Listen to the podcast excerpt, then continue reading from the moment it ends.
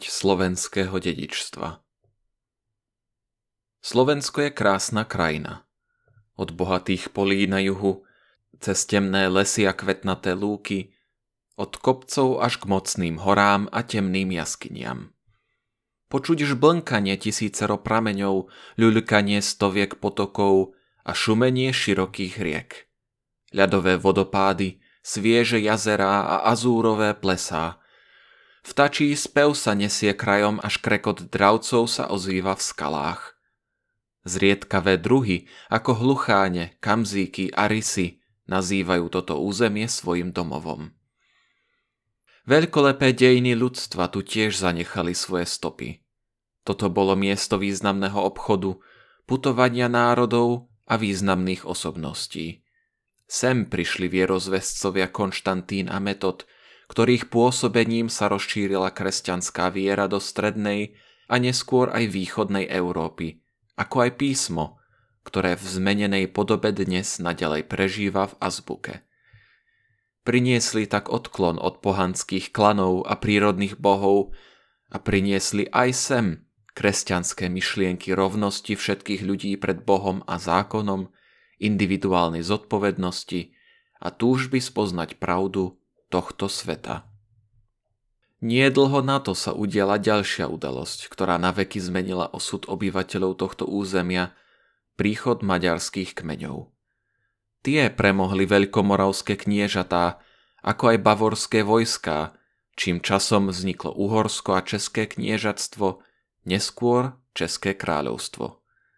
Isté šťastie pre starých Slovanov v Uhorsku bola výrazná odlišnosť jazyka a zo začiatku aj kultúry od tej staromaďarskej. Prijať teda jazyk a kultúru nových pánov nebolo prirodzené a často ani nutné. Stredovekých panovníkov, na rozdiel od dnešných, veľmi nezaujímala. Stredovekých panovníkov, na rozdiel od dnešných, veľmi nezaujímala ani kultúra, ani jazyk, ani názory poddaných, iba ak viera a poslušnosť. Následkom však bolo tiež, že bol na tomto území takmer zastavený vývoj vysokej kultúry. Kultúry šľachty, kráľov a dvoranov, ktorých rady boli takmer výlučne tvorené starými Maďarmi. Po bitke pri Moháči sa z územia dnešného Slovenska stala pevnosť voči Osmanom. Je iba málo vrchov vhodných pre stavbu opevnenia, na ktorom by také opevnenie nestálo. Hrady, zámky a opevnenia všetkého druhu sa dodnes týčia nad dolinami. Nejeden, postavený vďaka bohatým baniam drahých kovov, ktoré sa dolovali na tomto území. Veľa sa odohralo ďalších 300 rokov, ale nič tak neotriaslo týmto kúskom sveta natoľko, ako myšlienka delenia ľudí podľa národov. Nové myšlienky potrebujú svoj priestor od starých. Pre myšlienku národa sa často získaval násilím. Malé národy túžili po uznaní a autonómii, veľké po asimilácii alebo rozklade tých menších. V tomto období sa stal jazyk a kultúra podstatnou súčasťou politiky štátu. Tu to boli učenci, kňazi, žurnalisti, básnici a spisovatelia, ktorí vkladali do tejto myšlienky najväčšie nádeje, myšlienky vlastného národa, autonómneho a s vlastným jazykom. Až v tomto období nadobudlo slovo Slovák, Slovenka a slovo Slovenčina význam, ktorý v mysli zastával miesto podobne významné ako náboženstvo a viera. Tak sa stalo predovšetkým potom slzami a krvou. Konflikty, vojny a zrady formovali toto obdobie. Nič totiž nedáva priestor novým myšlienkam ako vojna, ktorá doslova ničí a zabíja to staré. Nemožné sa stáva reálnym, reálne za nemožným. V 20. storočí bolo zničené naozaj mnoho a aj mnoho zrodené. Jednou z nich bola Československá republika, ktorá povstala z popola pôdy krvavej od neľudskosti a ľudskej odhodlanosti prežiť a bojovať za domov. Zrodená krvou, železom a oddanou prácou vzdelancov, štátnikov, diplomatov a státisícov mužov a žien. Stala sa jedna z najbohatších, najmodernejších a najslobodnejších krajín Európy. No ako vraví príslovie, šťastná je krajina bez histórie, tak ako sa história Prvej republiky začala písať, tak sa aj jej šťastie obrátilo. Nerovnosť pomerov, rozvoja, vzdelania, politickej moci začala frustrovať jej obyvateľov a za hranicami sa začalo volať po pomste. Prvá republika skončila krutosťou, zradou a zbabelosťou. Krutosťou, hnevom a pomstichtivosťou jej susedov, zradou a zbabelosťou jej spojencov a jej predstaviteľov. Bola to nutnosť alebo strach Možno vypočítavosť, že spojenci nedodržali svoje záväzky, že sa predstavitelia krajiny napriek tomu nebránili, že sa stal slovenský štát dobrovoľnou bábkou brutálneho režimu? Dodnes sme asi nenašli uspokojivé odpovede. Čo však vieme, že sa občania tohto štátu dostali do rúk jednej z najchoromyselnejších ideológií ľudstva. Fašizmus – Ideológia, ktorá stavia krv a príslušnosť k určitej skupine nad všetky ostatné hodnoty, hnaná nenávisťou a strachom.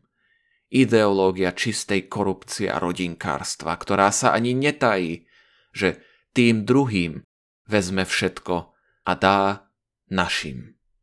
Kde vodca stojí nad zákonom a Bohom a môže svojvoľne určiť, kto tí druhí a tí naši sú je až komicky v priamom rozpore so všetkým, čo kresťanstvo predstavuje.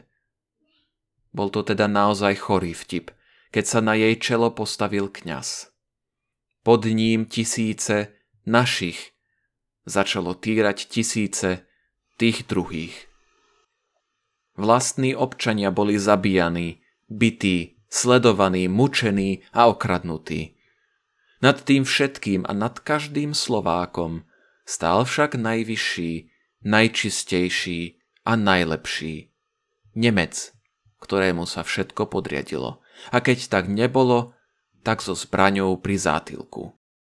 Nespočetné zločiny, ktoré ochudobnili generácie o stáročia budovaný blahobyt, o rodičov, kamarátov, partnerov, robotníkov a vzdelancov, umelcov a podnikateľov. Jednu brutalitu však nahradila druhá. Komunizmus. Ideológia, ktorá stavia hodnotu rovnosti nad všetky ostatné hodnoty. Hnaná nenávisťou a strachom. Ideológia nespravodlivosti, ktorá žiada pre každého rovnaké, bez ohľadu na zásluhy alebo potreby. Keď rovnosť znamená sa prejedať, tak sa musí prejedať. Keď umrieť hladom, tak sa umiera hladom veľmi prakticky je ateistická, tak sa ani nemusí tváriť, že by hájila iné hodnoty.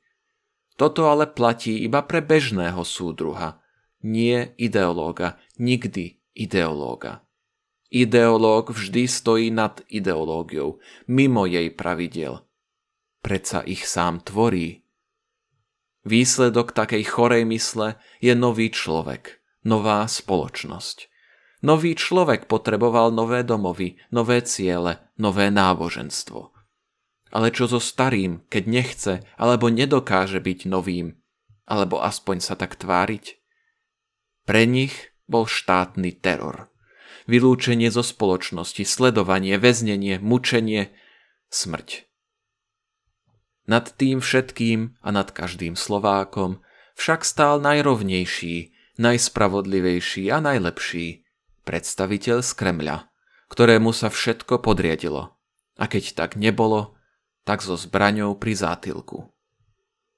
No hneď ako tá zbraň zo zátilku zmizla, sa režim rozpadol pod svojou vlastnou váhou.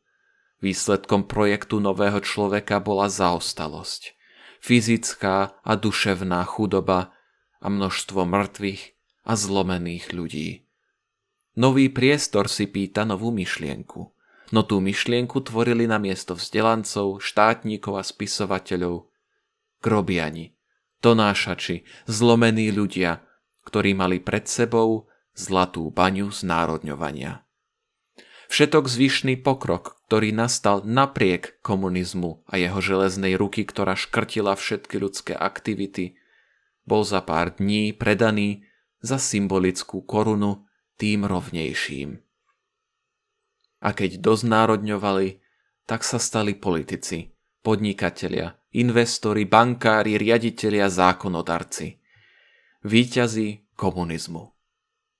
Naša minulosť vrhá dlhé tiene.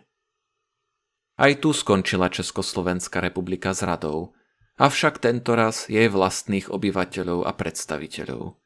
Štátny teror nahradil teror chamtivých, brutálnych a bezočivých. Vraždy, krádeže, podvody boli na dennom poriadku. O každý podnik, o každý podielový papier, o každú zákazku sa viedli boje. Mafia, oligarchovia, oportunisti. Šťastím sa stal len malý rozmer Slovenska a jeho chudoba na prírodné zdroje. Nemožno byť predsa chamtivý, keď už nie je čo ukradnúť, čo vykorisťovať, na čom zarobiť. Slovenský oligarcha tak nesiahal ani po pety svojmu druhovi v Novom Bielorusku, Ukrajine alebo Rusku. Časom zahraničné firmy priniesli so sebou nové štandardy a pravidlá a vplyvom sa vyrovnali víťazom komunizmu. Vstupom do Európskej únie sa zrazu stal politik vládca iba jedným z mnohých. Z neporovnateľného sa stalo porovnateľné. Od Portugalska po Norsko štandardy a očakávania sa zmenili. Hranice sú preč. Slovensko dostalo možnosť, akú nikdy nemalo. Už neležalo na stole ako súčasť jedálničku, ale sedela pri ňom, pri stole s najmocnejšími krajinami sveta ako rovnocenný partner. To nás prináša do dnešného dňa. Nás, dedičov týchto príbehov a udalostí, pôdy a statkov, skúseností a traum. Ale iba hlupák sa píši alebo narieka nad tým, čo iba dostal a sám preto nič neurobil. Určuje to možno, kde sme začali, ale nie, kto sme a kde skončíme. Veľkosť máme z toho, čo sme dokázali urobiť, ako sme sa poučili a ako sa o to staráme a zveľaďujeme, čo sme dostali. Tam je pravá veľkosť.